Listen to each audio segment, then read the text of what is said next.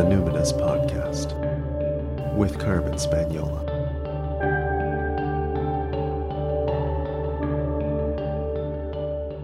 Hi there, and welcome to the Numinous Podcast, where we have interesting conversations with everyday folks about the mysteries of life. This episode is a compliment to the retreat I'm leading with my husband this fall at Hollyhock Lifelong Learning Center on Cortes Island. It's called Ritual and Practice for the Urban Homestead, and we'll tell you more about that at the end of this program. For now, I'd like you to listen to my guest, Matthew Remski. Matthew is a writer and yoga teacher trainer. He writes about yoga and Ayurveda in the shadows of capitalism and climate change.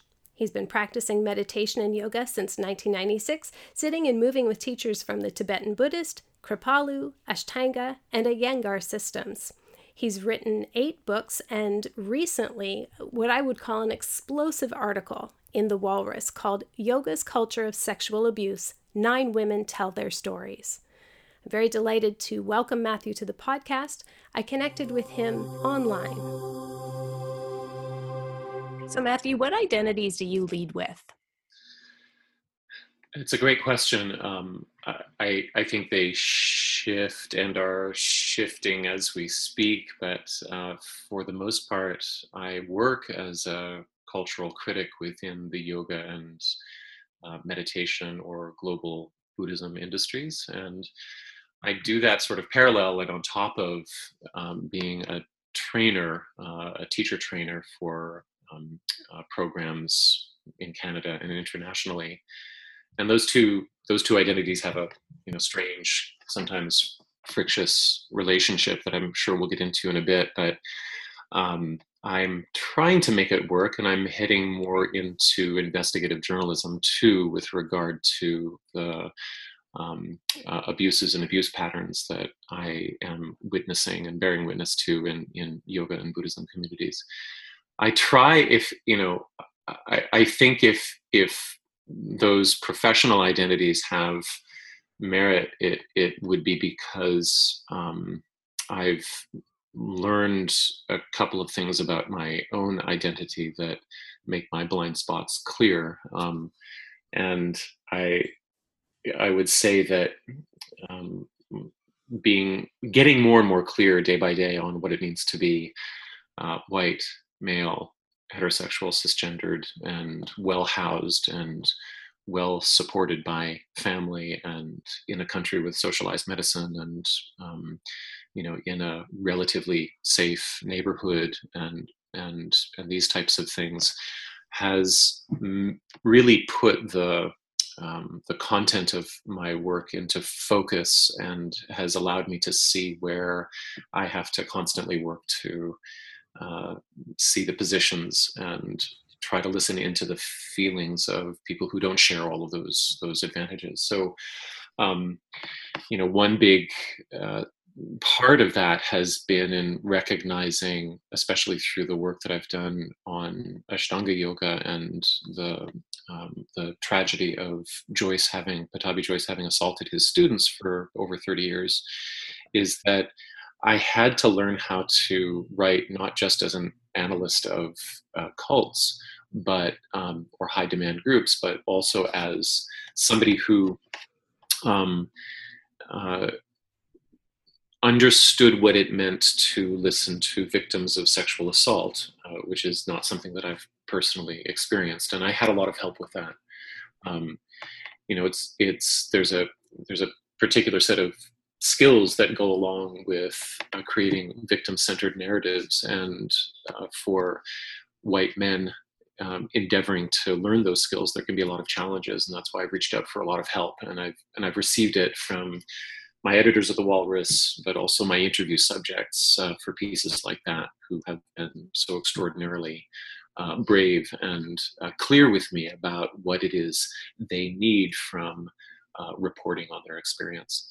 So, um, yeah, I, I think I think that begins to open that door, I think. Mm-hmm. Thank you. For, well, no, I, I think the question that so many listeners uh, probably had, I know I had as you started to describe your work, was how as a white dude did you learn uh, about your blind spots and your privilege. So thank you for anticipating um, that question. And, and, um, and so many thanks to your, your teachers, uh, your interview subjects and, and your editors. And I'm sure there are many others you didn't know, but, um, for, for doing that work, you know, to, to help you see what is so hard to see. And, and it's made invisible to you as, as a, as a white dude. So how did you, how did you come to know so much about cults? Maybe you want to even define what, what, what is a cult? What's a high demand community? Are this, they the same thing? Like, can you talk about that a little bit? That's very compelling. The language, um, the, the definitional qualities of the language is, is, um, are, are pretty poor actually. Um, there is a certain amount of consensus within the cult analysis literature about what the social mechanisms of of high demand groups are. And the high demand group is a synonym for the cult. And, and I like to switch up the words because uh, the word cult itself can be really inflammatory and isolating, especially for, for people within communities that, that are being investigated or examined and who haven't left them. Mm. Um, nobody wants to think of themselves as being part of a cult, but high demand group is, is a little bit, is a little bit more digestible in the sense that Uh, many more people on the inside of an organization are going to be able to say, hmm, yeah, I, I do, I do actually um, acquiesce or serve, a, a, you know, a high number of, of requests. And, and there can be an opening there, just language-wise, for mm-hmm. being able to examine one's relationship to, to a group. Um, are, so, so, you know, in terms of the social psychology, there's certain markers that analysts look at, and they, there's tools for measuring. So Cathleen Mann has something called the Mind Model, uh, which is based upon, uh, you know, levels of manipulation. It's all acronyms, right? Manipulation, indoctrination, negation of individual self-sense and agency, and then deception. Hmm. Uh, Steve Hassan has, um, you know, the Bite Model, which is Uh, behavioral control, information control, thought control, and emotional control. Um, and then uh, there are earlier examples uh, coming from analysts like uh, Michael Langone, who described the sort of three pillars of the cultic organization as being deception, uh, dependence, and dread of leaving.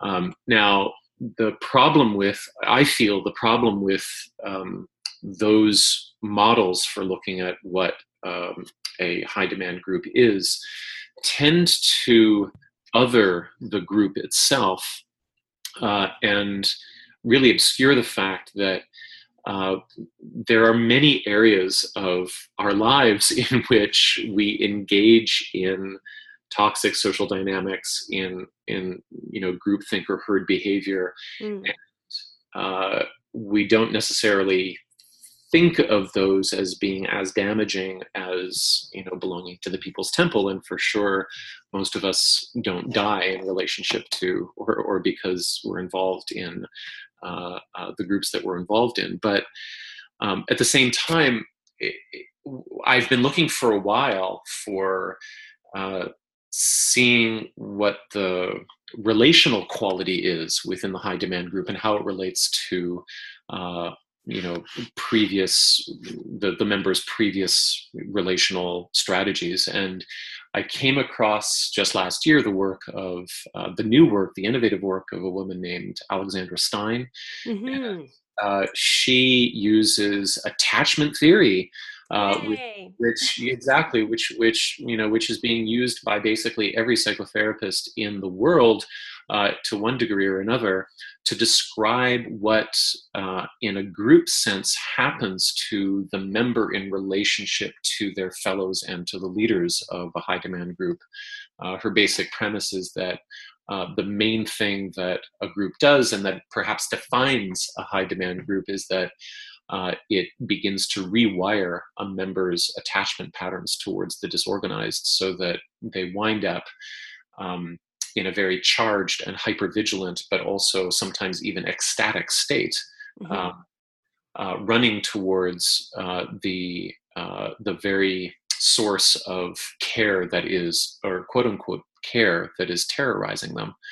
And so, um, you know, her work has really helped me understand that uh, it's much more beneficial to think about the types of relationships that we engage in in our everyday, everyday lives and try to assess their health, um, rather than uh, thinking of the high demand group as some sort of monolithic, sealed, bubbled off organization that you get a secret password in to, and then you're suddenly on the inside and you can't get out. Mm-hmm.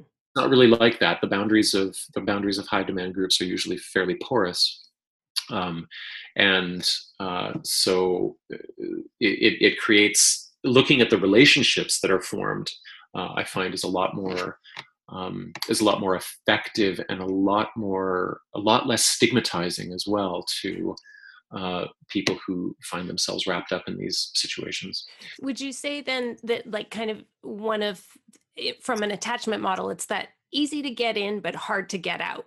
It's like th- there's this sort of um, courtship wooing period that lowers defenses um, and orients you towards this, like, oh, this feels like a, a secure attachment figure. This this feels safe. This feels soothing, et cetera. And then just in those moments, there's something jarring happens, but your system is has been kind of lulled into the safety, and so right. It's hard to um, extract from that because it actually feels good. As it's happening in a way. It feels, it feels, it can feel wonderful. Uh, and I think the premise of it's easy to get in and hard to get out is, is quite apt in the sense that as your relational patterns begin to change uh, towards this highly charged um, exchange in which you are constantly looking for the replenishment of the initial love bombing that you received from uh, the leadership or the leader themselves of the particular group. And while you're having that fail as well, at the same time, what the group is tend, tends to do is it tends to eliminate outside safe havens. Mm-hmm. Uh, And so it becomes very common for a group member to really believe that the only place that they can be safe is in the place where they're being harmed.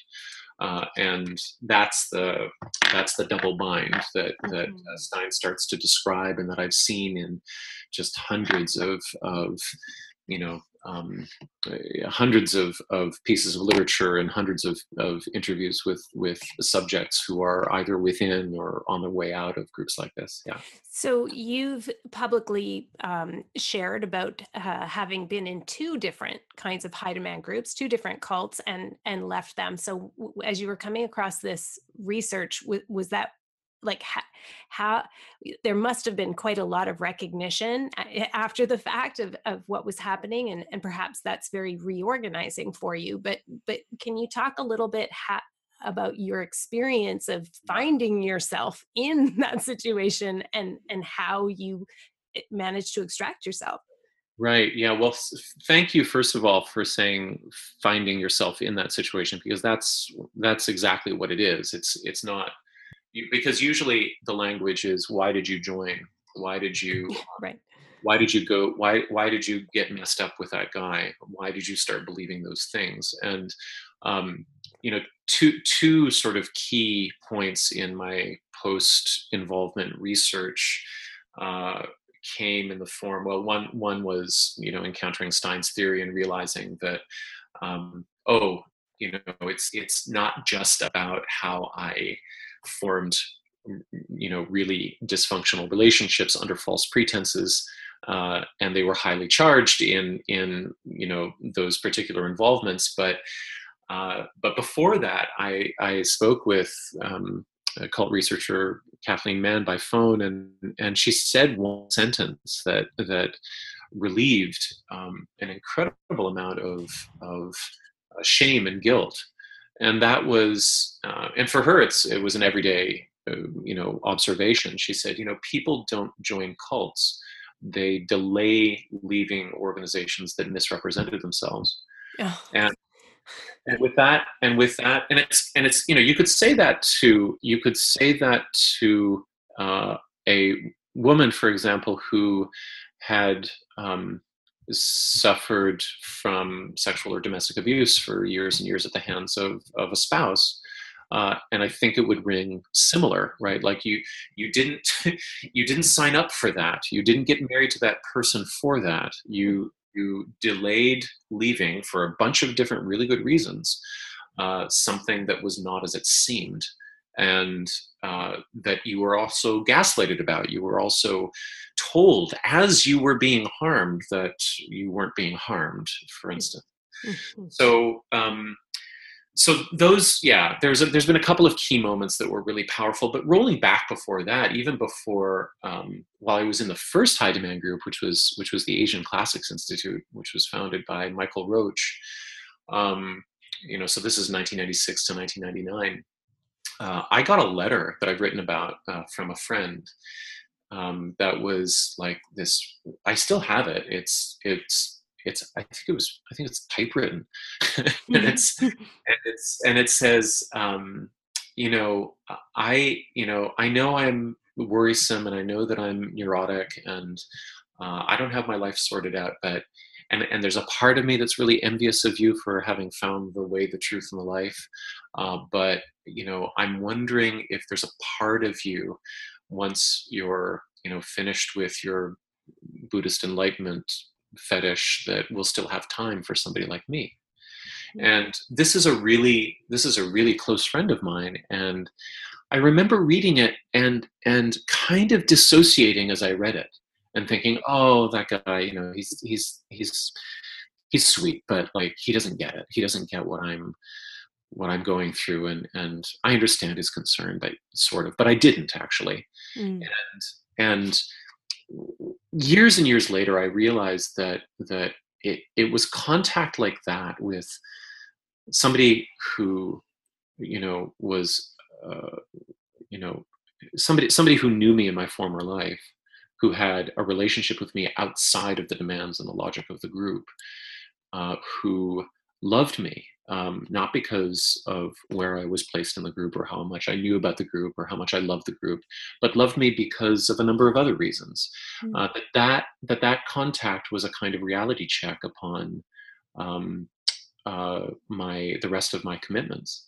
Mm-hmm. And even though, and even though it didn't like, you know, spring me out of jail, Uh, it did sink in somewhere, and I think it gave me the, the the capacity to hear the next little hint from somebody like that, that somebody dropped, that, oh, there's an outside world where you are loved for other reasons, and uh, there's an outside world where you can be secure and not reliant upon this set of, this machine that you are, that you are wrapped up in. And so those were, those were really, really precious moments, and um, And yeah, I I think too that that my previous learning in um, my my I don't want to say like academic study, because I just really went to college for two years, but it, it was an effective two years, and I and I read a lot of of cultural and literary theory when I was there, and I and I returned to that, uh, you know, after I got out of the second group. Um, And uh, suddenly, you know, Luce Irigaray and and Sisu and and um, and and Foucault and uh, and, sp- and specifically Foucault's analysis of power um, really began to speak to me in a way that I could understand, because I had had this visceral experience of having been in uh, a, like a control group. Hmm.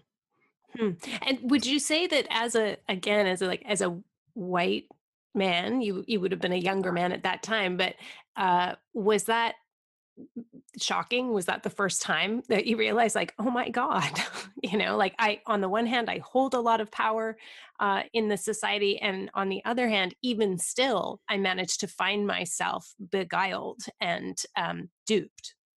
It's such a great question. And I think that, no, there was, there was about, Um, there was about ten years between me being able to use even the cultural and literary and subaltern theory that I loved to um, be self-reflective. I, I really just externalized it. I, I used it to I used it to critique the man in the form of the cult leaders that I've been involved with. Uh, but but it yeah no it it it did not it did not sink down to the level of, wow, it's actually a shitload worse for a bunch of other people. Uh, and and let me let me start to take a, a look at that. So that was, I I feel that that um, and there were two moments for that. Um, one was, or I don't know, two sequences, and and one was for me maybe around um, two thousand four, two thousand five when I started reading. Um, Uh, somebody who might be controversial to your to your um, to your listenership, but at the time I found his writing really powerful. Uh, Derek Jensen, mm-hmm. uh, and I, I, yeah, what a controversial figure! I, I have right. also read a lot of Deep Green Resistance stuff, right? Not so much of his uh, particular writing, but others. We are we are. Well, there was there was a there there was something about there was something about his. Uh, I found it easier. I think okay. So so I, what we're talking about. I feel that where we're where we're exploring, Carmen, is, um, you know, how how do you how does one start seeing uh, relational power and being self-reflective about it, mm-hmm. even if one has been exposed to something like a high-demand group that has that has completely screwed over your agency and and exploited you. Mm-hmm. Um, So, so the reason that I started with, I think the reason that, that Derek Jensen was really effective for me, um, and you know, then he went on to have a bunch of adopt a bunch of, of views and positions that that I, I don't agree with, and, and that I think are are really unfortunate to to you know scuttle a whole a whole movement over. Um, he he said, um, there's this opening. I think there's an opening page in one of his books where he says, every morning I have to wake up and make a decision about whether or not I'm going to write more criticism or if I'm going to go and blow up a uh, dam. Mm-hmm. And and I and I have to make that decision every morning, and I'm not quite sure how to do it. And I was like, oh, here I am.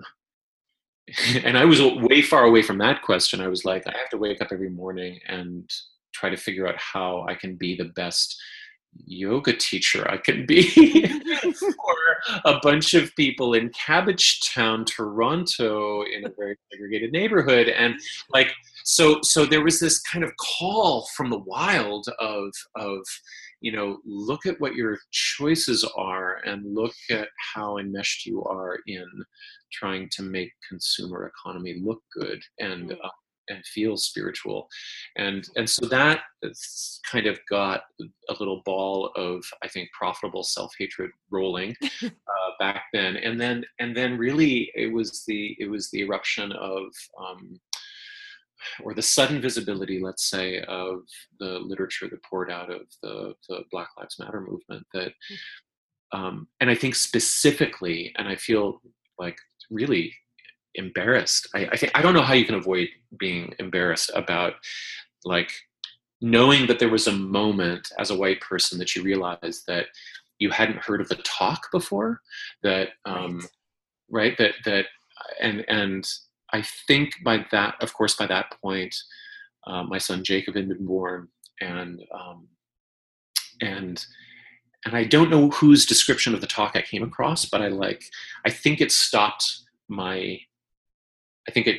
I think it changed the direction of my life, like within about five minutes.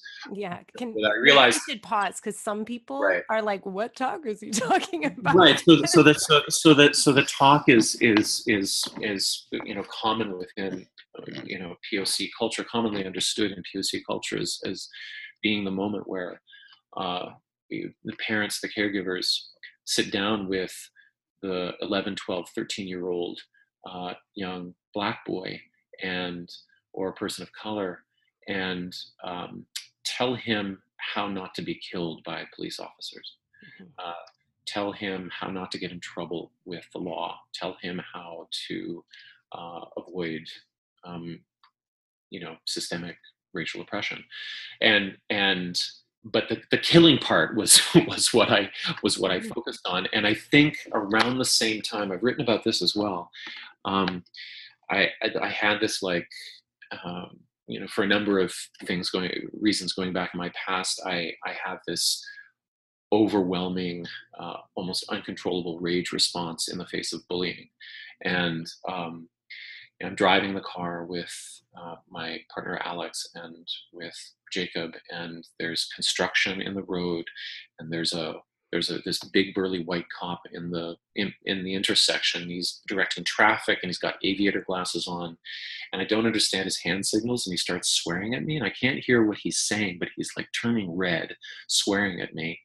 And something like broke inside, as it does periodically for me. Like I would say once every two or three years, something like this happens. Um, and uh, I pulled over the car with my family inside, and I got out of the car, and in the middle of traffic, I almost like ran marched straight up to the guy, myself turning purple, saying, "You don't have the right to swear at me. Give me your badge number." Uh, and, um, and I think in the aftermath of that, I remembered the talk.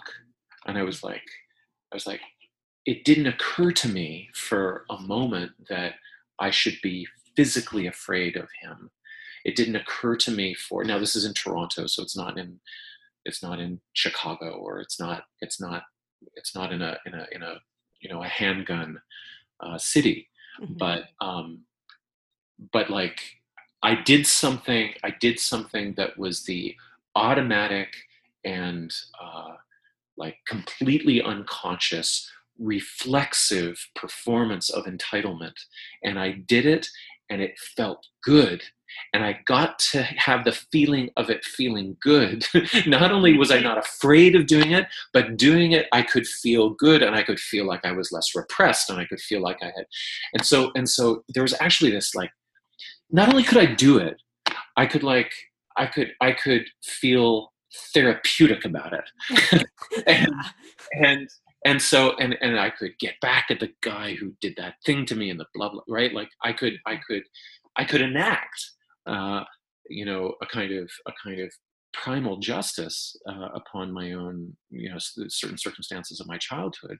You know, I'm very familiar with the world of male violence, and and but it but it has never it has always played out in uh like ostensible Uh, equal or, or, you know, even playing field. Uh, and, and so, so yeah, I, I, that was a, that was a pretty stunning moment to realize, to realize what had happened there. And then, and then a much subtler moment uh, under, made me understood that, made me understand that like the form, shape, and sensation of actually being in my body, of having my body, as vulnerable as sometimes I feel, has nothing to do with what my partner feels when she realizes that she can't walk to the bus stop uh, in our neighborhood at three o'clock in the morning. Um, and, you know, we had this argument about it because I was going out to the airport and I was going to take an early flight. And, and, you know, I said, I'll just walk out to the, to catch the nighttime bus. And, you know, we're in the East End, in the Upper Beaches, and, you know, close to Victoria Park Station, which is sometimes known for, you know, drug activity and so on. And, but my attitude is, this is my city. I can do this. I am, I am, um, uh, I shouldn't, I shouldn't, and not only, not only should I not be restricted by fear, but also, why should I cede that territory to assaulters, right? Like, why should I, why should I, maybe I would be the person. So there's a little bit of like white knight fantasy going on there too as well, right? Right? Yeah, yeah. I should be the person who'd be good, you know, walking down the street. And, and so anyway, anyway, I, I'm, I'm having this, this conflict with my partner about, about um, whether or not I should do this, because she doesn't feel that, that it is a safe thing to do. And I'm realizing we have irreducibly different experiences of being human beings. And um, like, yeah, I, I, I think, I think between those two things, um, uh, my, I would say that those two things, the, the charging at the cop and, and being, being told by my partner what, she, what her experience is in a way that, that I could finally listen to, or I could finally hear. And it wasn't, you know, we're just talking about walking to the bus. It's not, it's not anything, anything, you know, it, it, incredibly dramatic, but it carries this load of trauma behind it. It. Those two things actually I describe now as spiritual awakenings, because, mm-hmm. because um, I, I didn't learn, I, you know, I studied yoga and Buddhism for, you know, it's been like twenty years now, and more than twenty, more than like twenty-five years. And I didn't learn so much about the nature of my existence from anything else uh, as much as I did from those two conversations, those two incidents. Mm-hmm. Yeah, they they sound like very focusing and locating events. And I want to repeat and amplify what you said about um, the the co-occurrence of feeling embarrassed in a way once you realize actually what's happened. Right. And I think that that goes goes hand in hand. There's just no way uh, to become aware of those blind spots uh, in a way that feels like graceful and comfortable. No. And no. There's no way to, as a white person listening to this podcast, even who's just learned what, you know, what the talk means, and that P O C means people of color, you know, there, there's no way to receive this education and this information in your body without it feeling Uh, uncomfortable and and and sometimes dissonant. So I I want to kind of acknowledge anybody who's even listening to what you're talking about, who's feeling right, some right. somatic response right now, like, oh my God, I didn't know this stuff, you know, right. I've never thought about that, because um, guess what? We've all, anybody who's offering you some information you haven't heard of had to go through an uncomfortable um, self-reflection to moment eventually, right? So, yeah, and I would say, on. and just to just to connect, just to, just to connect a couple of themes here. Um, you know, one of the things that was so so so moving for me in learning about the role of deception on on a social dynamic level, as you know, key to the functioning of a high demand group, is is that it, is that it really depersonalizes the event of involvement. Um, you know, what Cathleen Mann is saying, I'll come back to, I'll come back to, to, you know, waking up in, in a social sense in a moment. But what Cathleen Mann is saying about deception and uh, the fact that you didn't join the group, but you delayed leaving it, is very much pertinent here. Um, you, you didn't, you know, I did not, I did not choose the indoctrination of my gender and my racial privilege. It was something that I didn't see happening. I didn't, I, it was completely, utterly invisible and normalized to me. And because of that, uh, my embarrassment can be relieved. My guilt can be, um, you know, functional uh, to the extent that it's useful. Uh, but then uh, I don't have to let it be some sort of, you know, uh, you know, personalized, oh, I better go to therapy for this to clean up my internal landscape kind of thing. Uh, it, it can, it can, um, you know, you can get over the guilt response by recognize, recognizing that you were deceived into thinking that your situation was normal. Mm-hmm. uh, it, it's, it's not, it's, it, it's not, it never was. And, um, you know, normal to you, yes, but, but, uh, not normal in the capital N sense. Um, mm-hmm. yeah. Yeah. So. Thank you for that. Thank you for that reminder. That that's, that's good medicine for the self-loathing that can right, come along right. with it. Now, you've written very extensively about high demand communities and cults, and and we've talked a lot about um, your strong critique of yoga communities, particularly with regard to sexual abuse and assault. Recently, a lot of your writing is focused on um, a real-time critique of the unraveling of the Shambhala Buddhist meditation community. You called it an industry earlier. And you not only blog about this, but your work's been in these really high profile publications like The Walrus, like Yoga International, Huffington Post, et cetera. So I'm curious, what is most egregious for you in light of all this from the perspective of your other role as a yoga teacher trainer? Like, how do you stay in relationship with yoga and the wider yoga community in light of all this? It's yeah, it's such a it's such a great question. I, it's it's and very hard to answer, but I'll give it a shot. Um, I think that what is m- most egregious about um, uh, institutional abuse and uh, high demand group dynamics in yoga and meditation communities is that um, people come to these methods, techniques, and and um, and gatherings of people with a lot of wounds and with very uh, tender aspirations, um, and they they are betrayed in a way that um, I think is a lot more sophisticated than the ways in which um, Uh, abuse betrayal happens in non-spiritual or, or let's say in, in political high demand groups. Mm-hmm. Um, you know, I, I, I say that and then I hesitate because I think people who have been members of political cults will say that they were just, they were, they were equally betrayed and deceived and so on. But, but there's something, there's something particularly um, egregious about being offered spiritual or therapeutic healing and being given the opposite, and then being told that you are still being given spiritual and therapeutic healing.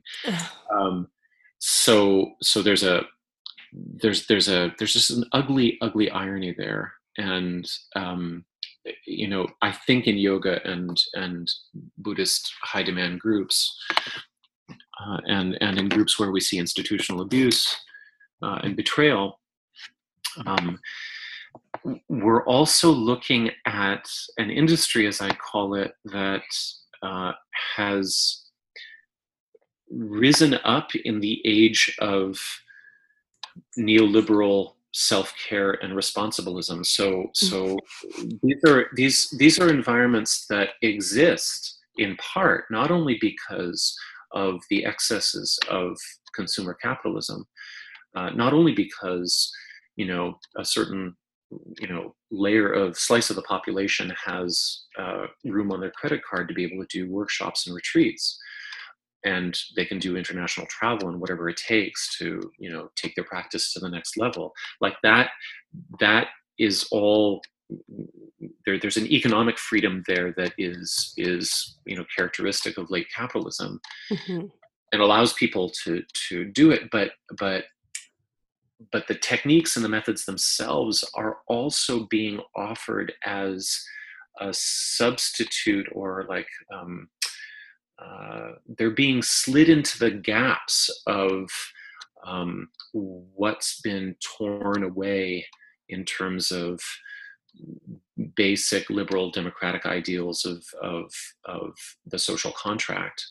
Uh, that have that have been eroding for the last forty years. So, mm-hmm. so you know, this is much more of a problem in the States than it is in a place like Canada. And one of the things that I always like to say when I'm in when I'm in training programs is, you know, be careful with, be more careful with the charismatic um, American yoga teacher than with the charismatic Canadian yoga teacher, because because uh, the charismatic American yoga teacher is offering what they offer within the context of complete social contract decay.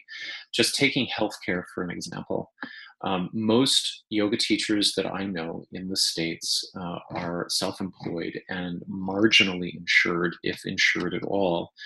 Uh, and what that means is that practice and self-care for them can take on an even more evangelical charge, uh, not only because they need it, uh, because they have no other, you know, healthcare support, but they also are moving in environments in which people are looking for answers that the society has not provided, uh, and they're made self-responsible for those answers.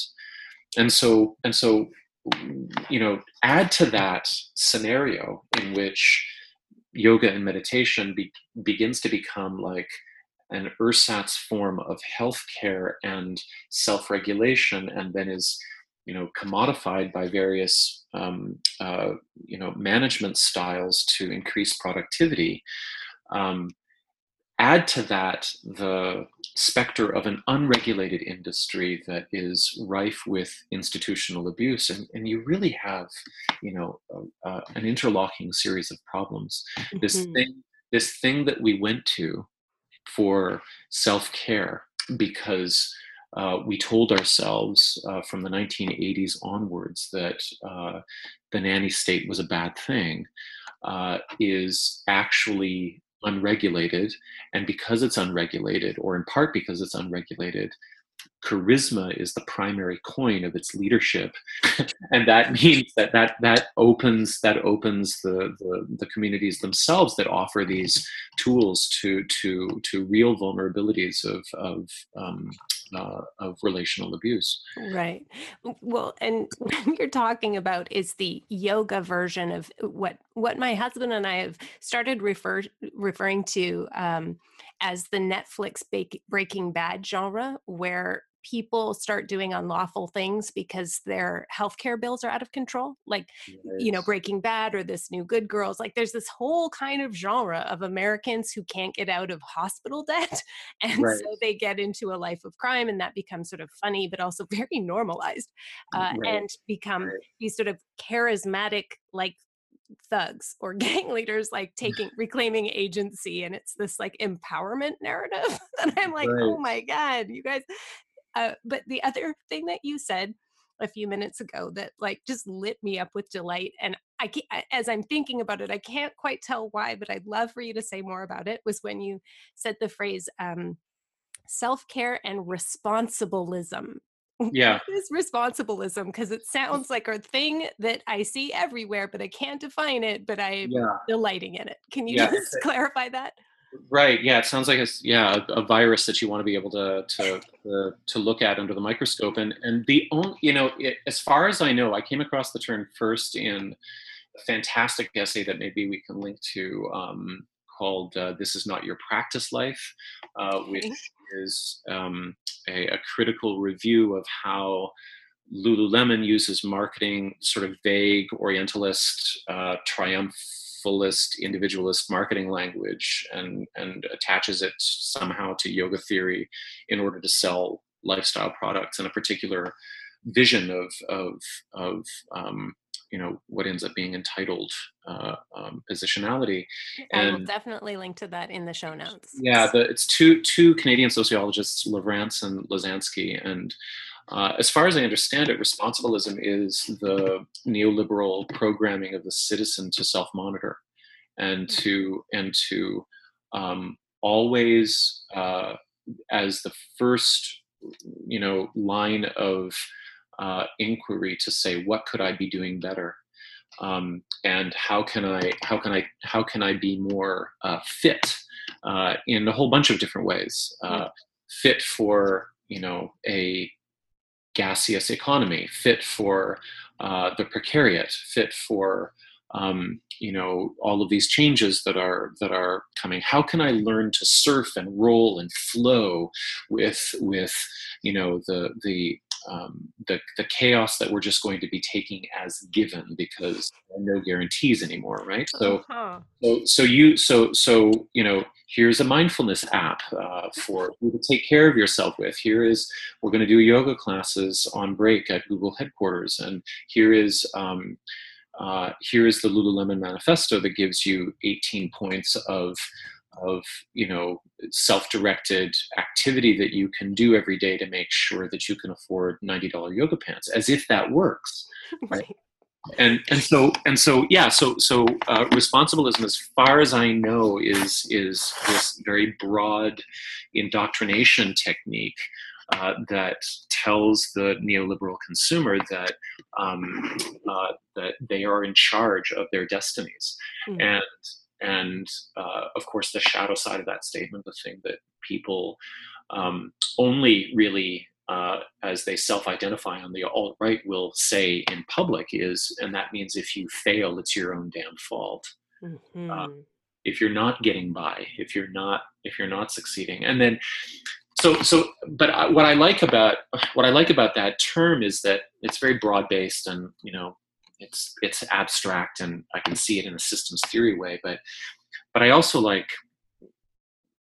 feel it as uh, containing containing a number of layers related to some of the privilege issues that we've brought up before. And and as I'm as I'm speaking about it now, I'm thinking about how gendered, uh, powerfully gendered this principle would be, that levels of responsibilism uh, foisted upon uh, women and the multiple roles of labor that, that they're asked to perform uh, is going to add another, you know, sort of depth to to the, the self-monitoring and the and um, uh, and then to intersect that with issues of race and class.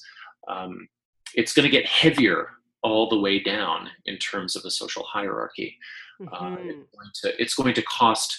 It's going to cost you more. The less privilege you have, the more your responsibilism or the society's uh, um, demand that you be responsible is going to cost. Mm-hmm. So, I, thank you for bringing this to the collective again as well. That, that because one of the reasons I wanted to talk to you about uh, high demand groups is because uh, when I think about converging emergencies, like um, the the chaos that can come from social change, uh, the environmental crises that we're seeing, and I think about sort of the big umbrella term of collapse, I, often. the the antidote or solution or one of the medicines we can turn to is community. And community is sort of tossed around as this thing like, oh, it's so important. We need connection and community. And people don't talk so much about how freaking hard it is, right? Like, oh yeah, I'm just going to like spring up a community around this whatever, right? And it often is a bit capitalist. Like, you know, we we pay to be part of, let's say, a retreat. I lead these things. So I understand, I'm saying this fully recognizing the hypocrisy and irony of like, you know, charging for the things that I do because I'm trying to find and create and re-nurture or nurture a, a, a re-villaging process. But the right. thing is, I really do believe in the importance of re-villaging as a notion. I really do believe we have to reconnect to the importance of community, and and that we have to do the attachment repair work required to tolerate more obligation to each other and this compassionate care for our neighbor, which I think is, you know, like you pointed out, kind of the difference between the American charismatic yoga leader and and the Canadian. Canadians have a certain amount of social safety net still in place, where we we we do have this fundamental structure based on our belief in a compassionate responsibility and obligation to our neighbor. Right. But I do sometimes worry that there's a, a blurry line between a high degree of personal and relational and ethical obligation to each other, and then these high demand cult communities. And I say that having been a person who, you know, has, for instance, um, gone to extended programs, quote unquote, schools that are about, um, uh, I guess you could loosely call it revillaging, or maybe ancestral repair, or, you know, trying to cope with the melancholy of being displaced white settler, all that kind of stuff. And, and what I find is I'm like, holy shit, people that I consider extremely, you know, well-educated, uh, informed, literate, on top of things, kind of capitulating to these high demand, I don't know what you'd even call it. It's so atmospheric, right? But it's like, suddenly it's like, wow, everybody's kind of dressing alike, and there's a way of speaking. And if you don't speak that way, you know, like, if you don't speak that way, then then you're kind of on the outs. And if you ask certain questions, then you're asking the wrong question, or I'm going to answer your question that you should have asked. You know, there's this kind you, of like mental aikido. Like, so how do we? How right. Do we you know, you're really. How do we know? You're really okay. You said so many things there, and I want to make sure I don't miss any of them. But like, you're really onto something with affect, with with understanding somatic affect in a group, mm. and and there comes a point, I think, where anybody involved in an aspirational community or movement might step back and say, why am I mirroring everyone around me? Or what is that thing that that person does when they walk in the room and everybody kind of like mimics it? And yeah. um, what is, um, what what are the keywords here? Like if we ran, if we if we recorded everything that we said for the day and then we ran it through an A I for um, for indexing like the top words, do we really know what those words mean? Yeah, I'll like, give you one. Grief soaked. Like, do people talk like that normally? Like, there's these like dog whistle terms that you're like, how come that that particular turn of phrase is like everywhere all of us? Like, how?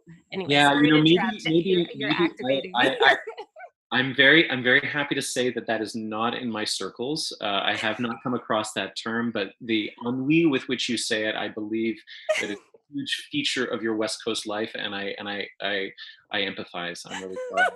I'm really sorry for your for your grief-soaked life. Um, so so okay so but the, I think I think if we let's take I think that keyword um, uh, uh, thought experiment is really important because um, my bet is that is that if if you're in an aspirational community and there is a uh, a word that comes up, a term that comes up over and over and over again, uh, and you see it at the top of that index, of that, at the top of that usage list, prevalence list, um, my bet is that you're not really going to be able to define it. And, and my bet too is that because of its indefinability, it's um, going to stop most conversations because there's going to be Uh, like an, a group assumption about what it means, about what what it means to be grief-soaked, for example. But I think the word community itself is kind of like that. It gets used so often and so uh, um, in such a charged way with so much freight um, that it always feels like there's a capital C at the beginning of it. Mm-hmm. And uh, this is where I go right back to, you know, my my college days, and I remember how Derrida described Um, the transcendental signifier, uh, the the word that um, has been used so often and, and is invested with so much cultural power that it is, first of all, undefinable, uh, but secondly, it's designed to cast a spell over uh, the group of its users uh, uh, who are asked to believe that everybody shares the same definition for it. So, um, and and when you get things like that, uh, we're we're not talking about, um, you know, we're not talking about community as something that um, uh, has, I don't know, necessarily local real world roots, but something that is invested with a kind of mystique. And as soon as that happens, then we have the commodification problem that you're talking about. Mm. Uh, and especially in yoga, com- yoga communities, I'm going to use the word, uh, community itself is kind of the, is, is, is a buzzword for, um, you know, uh, effective branding of shared interests. And, And I don't, you know, I don't know much about, you, you're using the word revillaging, and, and I'm sure there's a huge literature behind it. But I, what I've, what I've noticed in the groups that I move amongst is that, is that there's a huge difference between the people that you do aspirational activities with when you are white and heterosexual and middle class, and, you know, the people that you end up spending time with if, you know, you have a regular job as a transit worker, or if you drive a cab, or, you know, if you if you go to uh, the community center for your fitness needs. And and so as I think about community and community in my own life, I am starting to ask questions about um, why do I want to find like-minded people? Why why do I want to find people who will mirror my own elevated posture and language back to me?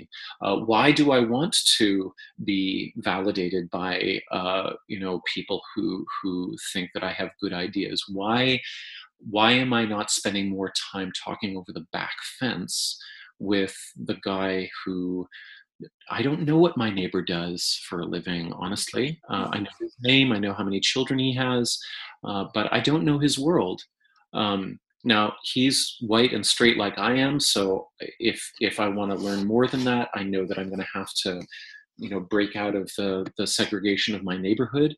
And so I try to do that, but, and when I do, like I, I play handball at, at the at the community center with, uh, you know, guys who work as security guards and bus drivers and, uh, you know, and, and, you know, only about twenty percent of the community center is, is, is white. And, and I have this, it might be vicarious. I might be like a, Uh, you know, a class tourist in a way when I go there, but but I I also have the sense of, oh, I'm trying to actually form bonds with people in which I'm not trying to sell them shit, including myself, and mm.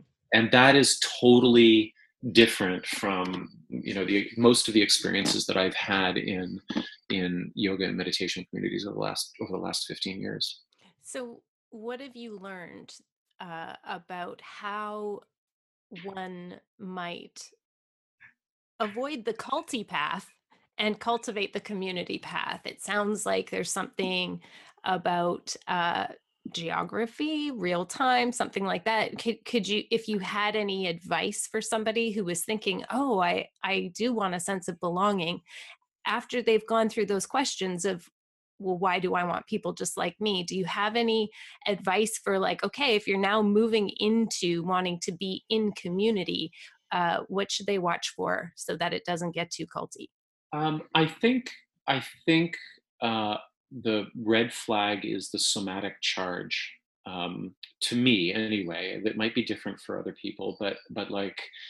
Um, you know, my I, I don't know if you if you knew uh, my. A late friend, Michael Stone. I've um, heard of him uh, posthumously. Yeah, right. So, so um, you know, very, very complex and um, moving uh, figure, and uh, a tragic death uh, just over a year ago. And uh, I, I mourn him and I miss him. Um, and uh, I'm not going to, I'm not bringing him up in the context of a high demand group, um, but I am going to suggest that uh, that people who were drawn to him were drawn to something radiant, uh, drawn to something charismatic. They were drawn to um, the the crackle in the room when he spoke. That was his. It was his voice. It was his body. It was his, you know.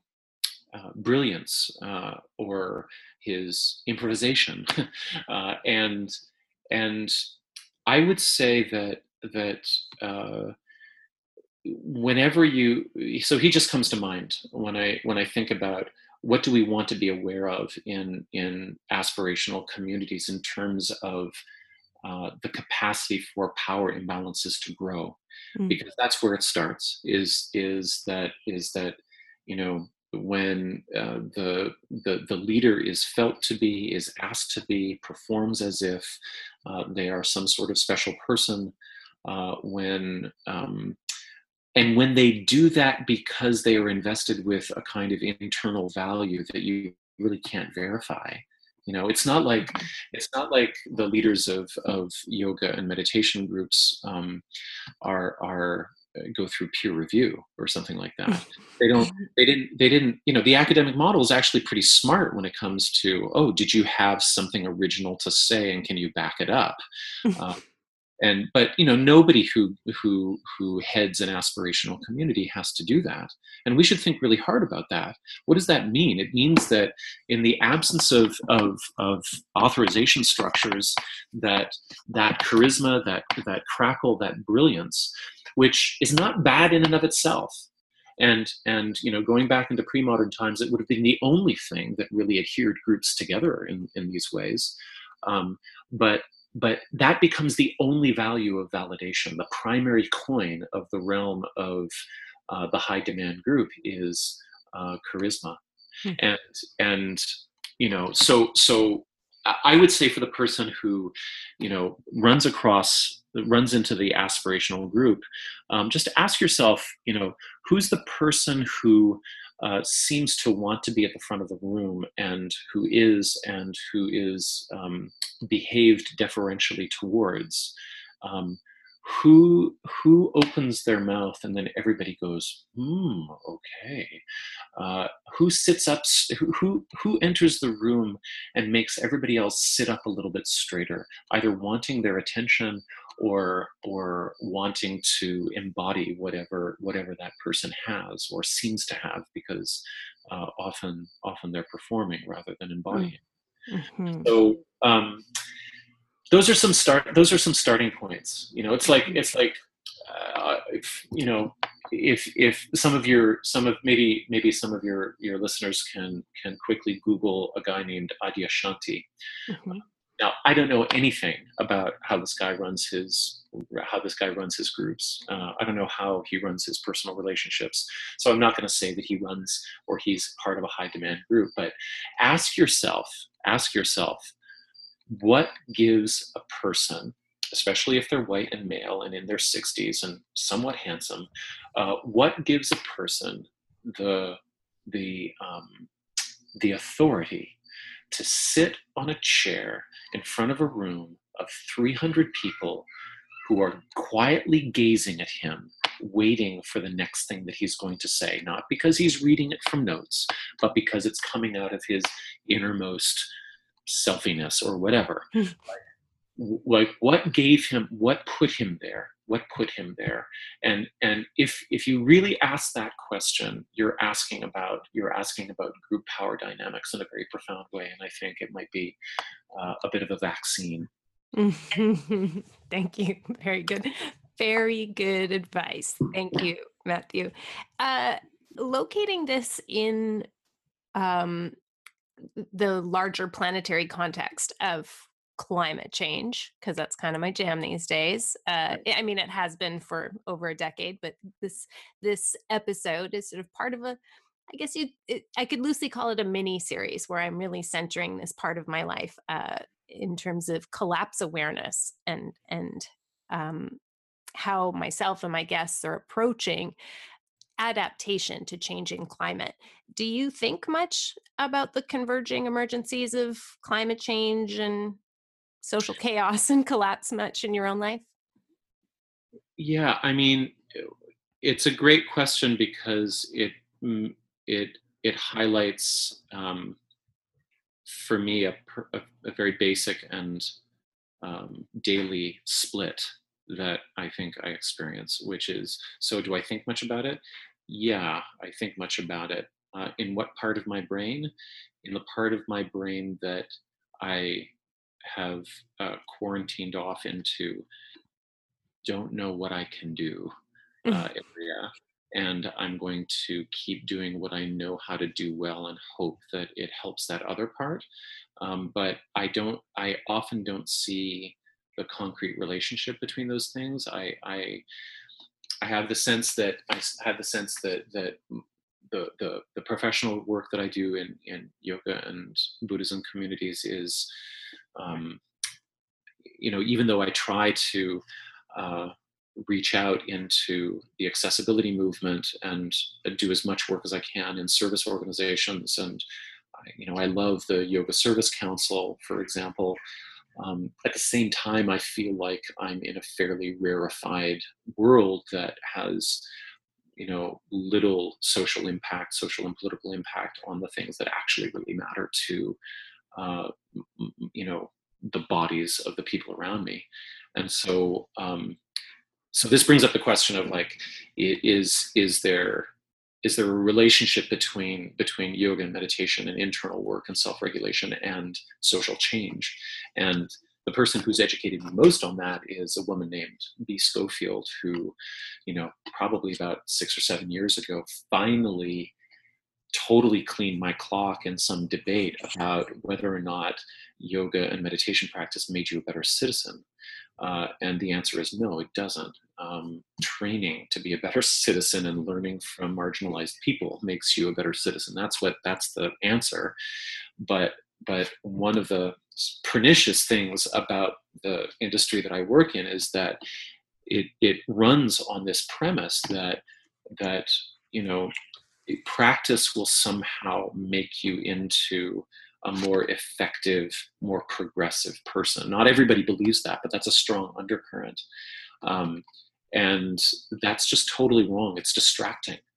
Um, and so, so I, I live with this split. Like I, I feel that I'm, I'm the, the, the earner in, in our family of four now. And I, I know this industry fairly well, and I can, I can consult in it, and I can write about it, and I can interview people within it, and I can shed light in certain areas. But, but I do wonder about its portability. Um, and I hope, and I hope at some point. So, you know, in my, in my, in my wilder uh, um, uh, imagination, um, I sometimes tell myself that doing this work is giving me the skills to be able to write the book about the intersection of the alt-right and high-demand groups as expressed through the, um, uh, the, the, the ascendancy of somebody like Jordan Peterson. And then that will be, and then I tell myself, well, that will be more useful politically. Like that will reach a larger audience. That will be, that'll have more of an impact.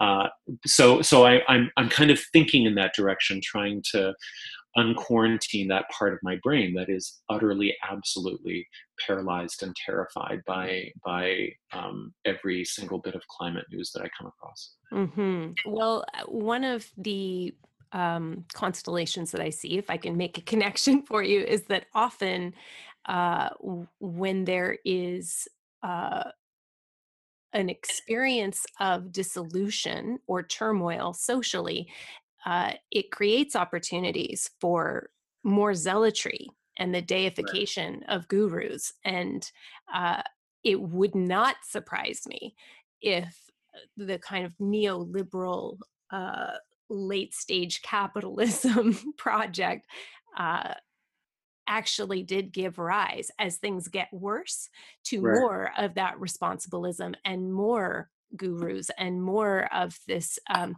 spiritual cleansing through uh, capitalist opportunities for that, right. you know? And so I, I can see how, I, so I'm going to nudge you in that direction because I do see a very direct correlation between uh, climate change, social turmoil, and um, the rise of gurus. Yeah, um, I, I I try to um, just just a just a point a small point of order. I try to not use the word uh, guru um, because of it, it. It will have like a for some people will have like a neocolonial echo to it, and and it and it um, and really what it's usually applied to in in yoga and Buddhist communities is a um, Uh, a leader who is at best parroting some aspect of an Indian wisdom tradition, mm. and so and so and so um, uh, a number of a number of people have, have have pointed out in a critical way that the um, uh, that the term itself is probably best analyzed as as a as a product of of uh, globalization rather than as a um, Uh, something that accurately describes the the leadership. So I just wanted to throw that in there. I think I think mm-hmm. it's I think it's a commonly a commonly used term. But but thank you for the nudge. Uh, and I will say and I will say uh, that um, attending Peterson's events uh, is definitely like attending attending the the charismatic revivalism of of um, any one of a number of high demand groups.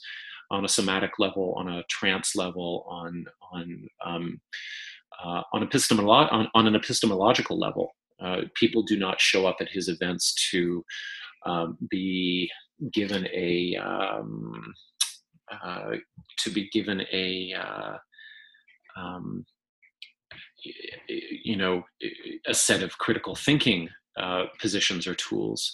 Uh, they show up at his events to bask in the the social dynamic of uh, of of uh, you know kind of revivalism of of regressed sentiments. Mm-hmm.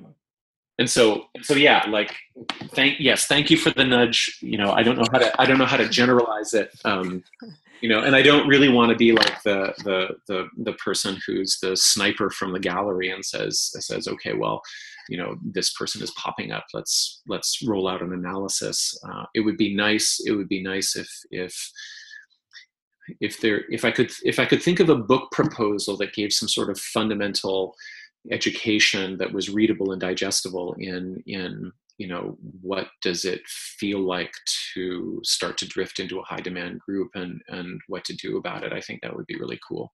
Yeah. I like that you've just seeded that right there, and I will keep watching for it. I really have appreciated you connecting the dots between the work you've done uh, with the yoga community, um, meditation communities, and and drawing those parallels over to the rise of, of figures like uh, Peterson and, and your analysis of him in particular. I, I, I can't help but notice that not, not only are there uh, similar, um, do I have similar experiences of people that, like, I'm shocked, I'm surprised that they are gravitating towards his work or reposting his work, but they're often the same people that are, you know, in other grief-so communities. So I really appreciate that you are casting the net a little wider, because it is a, it's a, it's a uh, social and human dilemma, because it right. is about attachment, and it is about our bodies. It's about how we feel when we're, you know, basking in the glow of the mystique. So talking a bit about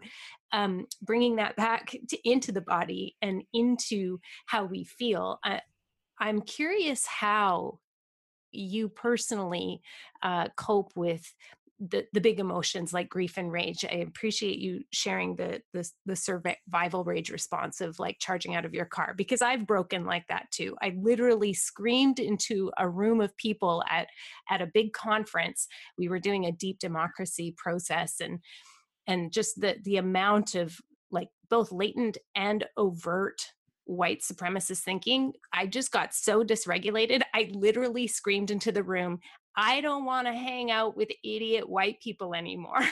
And right, right. I was supposed to be one of the facilitators, but it, right. just, it like psychologically broke me. And, and, you know, afterwards was like, I'm very sorry, what I said was ableist. Um, but I can't say that my sentiment feels any different, you know, but, but, I, you know, sometimes. Wait, wait, you, you, you, you, you, so you walked it back like a little bit. Only to one person. Right, right. I, I, I couldn't walk it back in the room. I just couldn't. Right, I mean, right. I stayed in the room, uh, but, right. but yeah, one person said, I, you know, I didn't appreciate, uh, I, I don't appreciate being called an idiot. And I said, I, I, because I'm white, I don't appreciate being called an idiot because I'm white. And I said, um, you're right. That's an ableist thing to say. And it's not because you're white. It's because of how you're thinking and, and your being right now. And, uh, you know, it's not because, or she said, because of the color of my skin. I said, it's not because of the color of your skin. It's because whiteness is a way of being and thinking. Anyway, so it was kind of a whole thing. Right. But I generally, you know, I have other tools that I use to try to cope with rage, and and sometimes it just sort of like busts out. So in your not as extreme moments, how do you cope with grief and rage? Yeah. Um, well, I wonder whether I, sometimes I honestly wonder whether I'm not, and be, and I wonder whether I will follow in the footsteps of my grandfather and my uncles who, you know, develop heart disease very suddenly at a certain point, because um, I, I think as I think as a as as as male identified, I have been trained to um, sublimate uh, grief and rage into work, mm. um, and uh, I've been trained to uh, you know substitute um, intellectual work for emotional work, and I, I'm no stranger to therapy, and it's been an incredible blessing in my life, and and of course, yeah, I've done a fair bit of yoga and meditation, and and uh, I I'm, I'm no stranger to to to introspection, but you can never really know, can you? Um, how how you're dealing with um, this this thing, uh, which is inseparable from daily living, um, and so you know, you, I'll just say to to the to the listeners that Carmen like sent this this question ahead, and I I was really taken aback. I was like, wow, that's an amazing, really, really thoughtful question, and so I wanted to thank you for asking that. Um, nobody's really asked me anything like that before, and uh, and what I'd say is that um, the the rage I feel I'm able more or less to discharge through uh, you know, really intense physical activity um, that that is in a that's you know. Handball has been really helpful, and there's something about playing handball with guys who don't give a shit about yoga and meditation that is specifically really helpful. And you know, especially playing handball with um I don't even know his last name, I call him Handball Dave, but he's the guy who who texts everybody and makes sure that we're there on time. And and and uh I, I missed when when Michael died, I, I went out to um Pender Island for the funeral, and so I missed a couple of weeks. And uh, and all he said when I came back, he said he said, uh, "Well, I missed you, grasshopper." And uh, and I said I said, "Yeah, I." Um, and I felt like I was going to cry. Uh, I was right on the edge, and I said, "Yeah, a friend of mine died," and um, he uh, and there was a pause, and I felt awkward, and I felt like I should say how, right? Like I, I should, you know, I shouldn't just leave it hanging. And I said, yeah, he, um, he was my age, and he, and he died of uh, fentanyl poisoning. And Dave just looked at me completely blank, totally stony faced. Uh, and then he paused, like he didn't say anything, but he looked straight at me. And then he just handed me the ball, and he said, "It's your serve." And, you know, this is not like, this is not like a re- revillaging moment. You're not going to have this interaction on Hollyhock. Um, you know, this is not, this is, this is, this is, um, this, this is, there was something, there was something normal and repressed and um, undressed up and untherapeutic and non-holding spacey, but holding spacey at the same time. And, and yeah, so, so that was, that, that was a, that was powerful. That was, it, he, he allowed me to feel what I was feeling, but not to, but not to perform what I was feeling. And then something like that. I, you know, it's, who knows what the hell he was.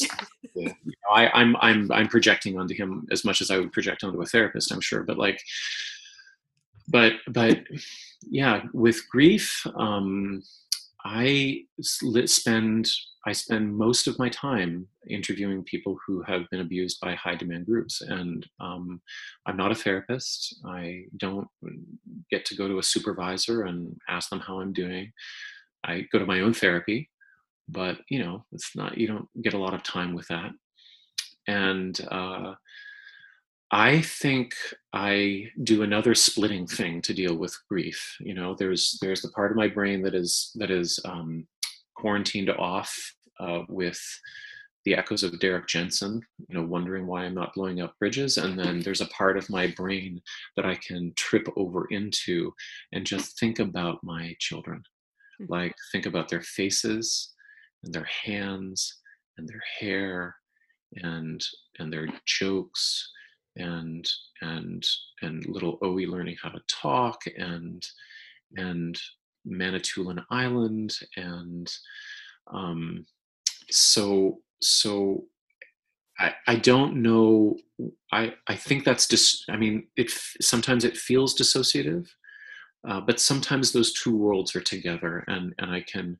And I can also fall asleep with a feeling of grief, but also, but also not only holding my children, but also thinking about my partner and whatever incredibly smart thing she said that day, or the way she, you know, is able to to um, ask me the right question at the right time, or or you know, or reflect something back to me.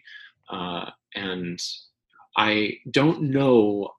I don't know how I've learned how to be able to do that. Maybe meditation had something to do with it, but I can go to that place. I can go to that place of of of secure attachment and um, and rest there for for a while, at least a while. Uh, and then, you know, Alex was also telling me, as I told her you were going to ask me this question, she said, she said, well, you you also eat a lot of cookies. And I said, yeah, that's true. So. These all seem like very legit responses. So thank you for, thank you for sharing all of that. Um, Matthew, thank you for everything you've shared in this uh, episode. This has been good food for me too. Yeah, me too. Better thank than you. A cookie. So thank yes. you so much for being on the show. Thank you so much. Thanks a lot. Well, that was a super interesting and, uh, for me, very satisfying conversation. What uh, a delightful guest, profound thinker. Uh, I mean, this man speaks my mind. And I would like to welcome back to the show another man who speaks my mind, with whom I uh, really enjoy deep conversation, extended conversations, lots of processing and debriefing. Uh, Ruben Anderson, ladies and gentlemen, welcome back to the show. Hello, world. uh, I loved this conversation, mm-hmm, and mm-hmm. as Matthew was talking, there were so many times where I was like, oh, I, I think Ruben's going to like that. Oh, I can't wait to ask him about that. Uh, mm-hmm. We've listened to this conversation. I, yeah, I feel like I want to listen to it even again, mm-hmm. but um, wh- what did you think?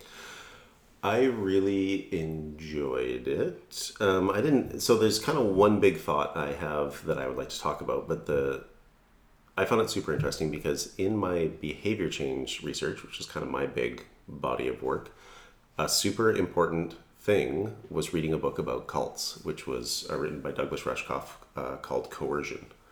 Um, so that was it, it was really an important little kind of keystone piece for me in that. So then here Matthew comes in talking about these high demand situations. Uh, so that was super interesting.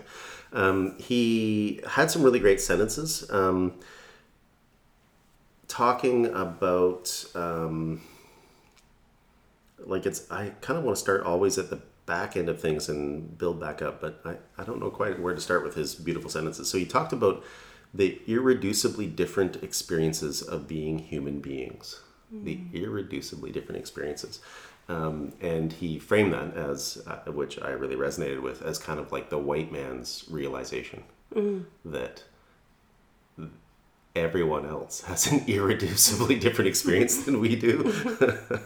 uh, and he, he called them spiritual awakenings. And then he leads that on into these other great sentences, like, I did not choose my indoctrination of my racial and gender privilege. Um, And he talks, he mentions that in terms of getting over the guilt response that uh, white men, or, you know, say white people have about racism, men have about sexism and misogyny. So that um, when you realize you didn't choose, um, that you were deceived, you get over the guilt response by realizing you were deceived. Well, and so the, all of this speaks to why I thought you were going to love this conversation, because as you said, it, it has so many parallels to your work in behavior change. And mm-hmm. of course, you're normally talking to rooms full of white men about why isn't your recycling campaign mm-hmm. working after yes. a certain point. And, you know, this is why you as a consultant, you go into organizations that are like, okay, we want to talk about behavior change. And you go in and be like, okay, well, the first thing is it's yeah. not about education. It's not about, mm-hmm. you know, like hammering. It, it's not all of these things no, that you're used to. It's about. It's fundamentally about the irreducibly different experience that human beings have. Yeah. And like, so you came out with like this, well, actually we came, I came up with this phrase while we were the in phrase. the shower yeah. about, it's about a compassionate systems approach. Mm-hmm. And so this is why, like, so we're I'm doing this kind of mini series on collapse mm-hmm. and how we deal with like large scale cooperation dilemmas when we have these irreducible, mm-hmm. uh, irreducibly different human experiences. Mm-hmm. How do we deal with that? And you've kind of come up with compassionate systems, and it's so interesting mm-hmm. that something about, you've talked about coercion before as a book and cited it with me, but I didn't realize it was actually about cults. Mm-hmm. Um, so I love that there's all these parallels kind of circling back. Mm-hmm. This is why this is relevant. Mm-hmm. Um, I knew I, I there was a it, threat. Yeah, I, I think it, uh, I thinking back, the entire book may not be about cults, but there's kind of a significant chunk of it about mm-hmm. cults. Mm-hmm. Um, yeah, and the reason... You know, it's interesting to try to think of my understanding of behavior through Matthew's words. Um, you know, the reason that recycling systems don't work is because they don't account for the irreducibly different experiences of being human. So they're designed by largely white male engineers uh, with no consideration for the irreducibly different experiences of women and children and people that don't make an engineer's salary and people that don't live in an engineer's size home and have different know. demands on their lives yeah. that are yeah. yeah and and so there's these like monolithic systems mm-hmm. um and uh, of course anyway it's a whole different podcast to talk yeah. about like yeah. compassionate systems, but um that compassionate approach of recognizing that like, oh yeah, I didn't sign up to be in this abusive relationship, or I didn't sign up for this high demand community. Mm-hmm. I signed up because I was interested in deal in like exploring grief or something. Yeah, but then so... I delayed the leaving of it because actually it's hard to get out because there's all these like atmospheric mm-hmm. things that are occurring that make me kind of question like, is is it me? Am I mm-hmm. am I faulty? Um, and he and... he quotes um, the person who came that he got this from. So I wrote it down. It's uh, Cathleen Mann, and uh, she said, "People don't join cults; they delay leaving organizations that had misrepresented themselves." Mm-hmm. Mm-hmm. Well, and I think this is this is so relevant to the uh, white supremacy question, right? Mm-hmm. So I I I think one of the reasons. Um, Well, I shouldn't say the reasons, but one of the things that people who are white, who are settler, don't realize is that they have been deceived mm-hmm. through their education, through um, our legal system, through kind of the, the propaganda of capitalism, whiteness, neoliberalism, all of that, mm-hmm. um, to believe that we are all equal, that we are all, we just have to bootstrap, we all have the same opportunity. And once you realize, oh my God, mm-hmm. I have been lied to by every institution, mm-hmm. um, since the moment I was born, mm-hmm. it, things have been invisibilized to me, then I think it's much easier to start to want to leave, you know, capital W whiteness or mm-hmm. leave capital C capitalism and, and mm-hmm. unhook. Um, yeah. But it's the seeing what ha- what is actively, relentlessly being invisibilized for you mm-hmm. and being told that you are the one who is not mm-hmm. um, f- functioning. You're the one who doesn't get it, yeah. that it's your problem, that, that yeah. responsibilism. Oh God, I loved that. Mm-hmm. He said it and I was like, I don't even know what you mean, but I feel like I know what yeah. you mean and I love it. Say more. Yeah, I, I wrote that down as well. Um, the neoliberal self-care and responsibilism. Uh, and then he said one more thing, which was the neoliberal programming of the citizen to self-monitor, which is mm-hmm. what you were just talking about, is the making this about the individual, mm-hmm. the individual's flaws instead of the physical system or, or social system's flaws. Mm-hmm. Um, yeah, so for the thing that, for, for me, as you said, uh, you invented the term compassionate systems, which I apply to things like recycling, that the reason, you know, if we want recycling to work better, we need to make the operational system more compassionate and more uh, respectful of the reality of human beings' mental capacity, physical capacity, their social capacity, you know. So until we are actually truly loving of people, uh, we're going to keep designing systems that are fundamentally abusive of people, mm-hmm. as our current recycling system is, you know, as our current whatever, you know. As our current Pick a system. electoral system is, you know, all these systems that are uh, that are actually abusive. They're um, very hateful. They're they're um, of human nature of, of human beings. They're human they're beings, misanthropic. Yeah. yeah. Um, So for me, Matthew just kept kind of uh, illustrating, he kept drawing out new examples of how compassion actually makes more sense. Mm. So the, the people don't join cults, they delay leaving organizations that had misrepresented themselves. So we tell all these stories about people that the people who join cults are weak. Um, yeah, they join for the, that's the first thing. Yeah. Yeah. There was no, you know, but, but yeah, but you don't, here. you don't actually join. You no. just, you just go to yoga. Yeah. You just go to yoga class. You go to a retreat. You know? Yeah. You that's go a good to thing, a, right? Yeah, yeah. yeah. So you, you, you take this meditation. active, positive step, mm-hmm. uh, which is not a joining of any horrible organization. Mm-hmm. Right. Um, we talk about addicts as being, um, uh, weak mm-hmm. or, you know, pathetic human beings.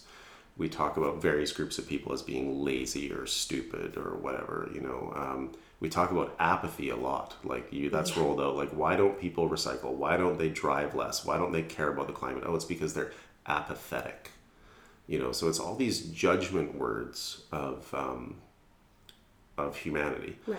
And but we, let's be clear. People are being deceived. yeah, yeah. yeah. Well, people are, yes, people are being deceived. So that's the kind of the, the his contribution, and then mm-hmm. you know, my perspective is that people also have a very limited capacity. We have a we're only awake for so many hours of the day. We can only think for many fewer hours of the yeah. day than that, you know. Mm-hmm. We have physical limitations to what we can lift, what we can carry, how far we can run, how much and, we can think and how much we can think. We have a physical limitation to how much we can think.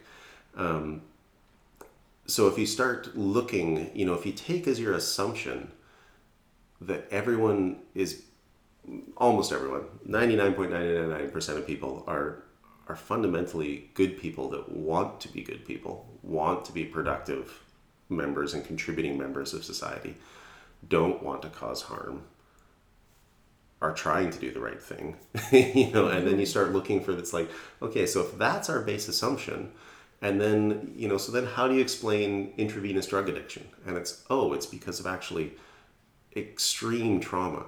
Mm-hmm. Deep abuse that's perpetuated, you know. yeah. and uh, revisited again and again by systems mm-hmm. and yeah. um, the stories we tell. Yeah, um, and then I, I want to go back a little bit, if I can interrupt you there, is that, you know, so then again, the he talks about the guilt, uh, getting over the guilt of, say, uh, of being white or being male. And I, I think that, again, it's like, it's not that white men are bad, but they have been indoctrinated into a system. They are operating they are operating properly. He's he used the word being trained. Being yeah. Mm-hmm. Yeah. yeah. So yeah, it's not just very, about individual yeah. will. Yeah, yeah. Exactly. So yeah, white men operate properly within a, a psychopathic system. Yes, exactly. It's, that's working perfectly yeah. and churning out more psychopaths. Yeah. Um I I also I kind of I, I wanna um, steer this back a little bit. I want to point out something that I, I didn't say in the interview with Matthew, but I was thinking quite a bit, was um, something I notice, not just in high demand groups, but in contexts where there is potential for large amounts of followers, or like the potential for these high demand groups, um, the incidents that I see so frequently is that the, the fellow at the mic is, as Matthew said, uh, white man of a certain age, uh, handsome, and he's in this, uh, don't ask me questions, I'm, I, he's in the trance, mm. and he's speaking off the top of his head. And I've seen this with people who, you know, who are supposed to do that, like uh, great poets, you know, David White. Mm. But I see Uh, women who, and they're of different ages, my peers, but also younger women, older women, but they just love a man of a certain age who's read a lot of books and can like recite poetry, right? Because mm-hmm. there aren't many of them. My friend Carolyn, I was telling her about this. I'm like, yeah, I can't help but notice that these high demand groups are run by men who mm-hmm. have read poetry. Mm-hmm. Um, and she said, yeah, but if Ruben got up, and I was like, oh my God, with his mellifluous voice, like, yeah, like, you know, bees to honey, mm. obviously. Um, but that this is why I am... Uh, uh, bees to nectar. bees to nectar. Let's just be very clear. Oh, even that is charming. But you you know that because you're a beekeeper. Um, bees to nectar. It's it's true that there is something that uh, that expression, that mythopoetic expression of masculinity that has become so rare, mm-hmm. uh, is like irresistible in. Uh, Uh, patriarchal culture. Women can't help it. Mm-hmm. And people that I like know and respect, but when when I hear like who they like, who they love, who they're following, I'm like, oh, what mm-hmm. do you know? You're falling in love again with another, mm-hmm. you know, man with um, like another silver fox mm-hmm. who gets us into trance. We like yeah. the feeling. And there's something funny about that that I haven't gotten into, but it reminds me of attachment stuff. Hmm. It's like maybe some typical daddy stuff, but it's also something about, wouldn't it be nice if the patriarchy could be gentle? It's mm-hmm. like wanting to be taken care of or something, mm-hmm. but it's so dangerous. It's mm-hmm. so dangerous because this, I feel, is so dangerous yeah. because there is a, we all have internalized training of mm-hmm.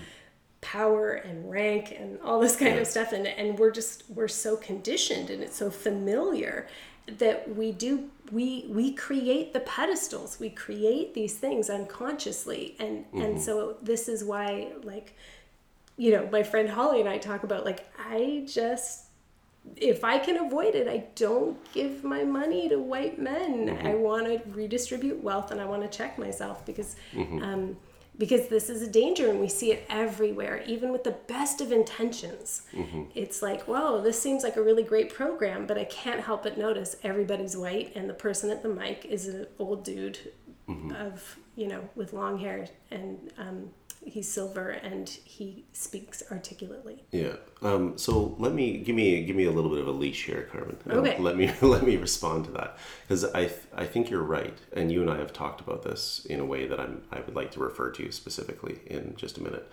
Um, I think if if I if I again, as I just said, like, if we look at something and try to find the compassion through it, mm-hmm. um, I would guess that the draw to the the old white man at the mic is uh, a lack of elderhood. It's an impoverishment uh-huh. of elderhood, right? Mm-hmm. And what we actually want is more and better eldering. Yeah, but you, it gets okay? pretty no, meta I, I, when I, they, they're I, talking about grieving a lack of elderhood. I asked you to give me some leisure. Sorry, I know. Okay, go um, ahead. So, because uh, I'm going to lose my train of thought. Um, you can see the impoverishment of the system of elderhood, in that it should be inconceivable inconceivable for an elder to then have sex with someone who is so gaga over them, right? Mm-hmm. And so that is the condition that Matthew is talking about so much. Mm-hmm. That is not a healthy system of elderhood, you right. know? So definitely what we want is uh, is a healthy um, integration of elderhood in our society, which we truly don't have. We don't have this kind of stores of wisdom and experience and nuance and et cetera. Um, the thing that you and I have talked about uh, is that this this wise person at the mic, this wise man at the mic, isn't a bad thing. The thing that is bad is that it is inconceivable that it would ever be a woman. Yeah. Uh, and so, and we we know, you know, we know a man at the mic, and we know women who are his close students, and it's inconceivable that they would ever take the mic. And much they, younger men think that they have a role at the mic. Yes, yes. And the th- the other thing, too, is that, and if those women did take the mic, mm-hmm. they would have to do it very differently yeah. in order for them to receive the adulation mm-hmm. that the man, man at yeah. the mic has. And and what feels so, like, painful for me in mm-hmm. those rooms is is just how quickly... Yeah, yeah. men and women alike are like, yeah, but he's so charming and funny. Like, they just lay down that it's like, no, yeah. no, no, no, no, there's some problems here. Yeah. And and also, I will say that it's very rare. Um, so I agree with what you're saying, and it's a much more compassionate lens to take, that, like, we shouldn't have a problem with an elder at the mic um, sharing wisdom. Absolutely. We shouldn't have a problem. Um, and one of the red flags I, I just want to, like, throw up there that mm-hmm. I've seen so many times is, like, even the most meta, mm-hmm. self-aware, well-located, intersectional in this moment in history, mm-hmm. that I've been able to be in the room with them, when asked, so where are the women in your stories? Mm-hmm. Or so, to a man, mm-hmm. there is a defensive, well, you just don't get it. Mm-hmm. And so then when Matthew says, there's a kind of mistake that's a little ineffable, and it kind of comes across as the, well, you just don't get it. Mm-hmm. It's, it's so heartbreaking mm-hmm. and so disappointing. It's just like, oh. Everything in me just drops. Mm-hmm. And, you know, I, I'm kind of processing. You, you and I have personal experiences with this, mm-hmm. but I've had it also when we weren't together. It was so wonderful for you and I to have both be in the same room at the same moment and be mm-hmm. like, oh, it's happening again. Right. Um, so anyway, it's it, it was so refreshing mm-hmm. to be able to hear Matthew's analysis, and I'm super happy to be able to share it with you. Mm-hmm. Uh, so listeners, if you'd like to hang out with Ruben and I while we continue to parse out the nuance of cultivating community without becoming a cargo cult uh, in the age of collapse, and, and if you want to process your eco-grief and climate despair uh, with like-minded people and learn how to co-regulate uh, without any demand or request, or even subtle atmospheric pressure for you to grow your hair long like Ruben, or start talking like me, uh, why don't you meet us on Cortes Island at Hollyhock, and we'll try to gather in a non-culty way for ritual and practice for the urban homestead. homestead. Um, it's happening in September. Mm-hmm. Get all the information at carmen spaniola dot com, C A R M E N S P A G N O L A. Until next time. Take care. Bye-bye.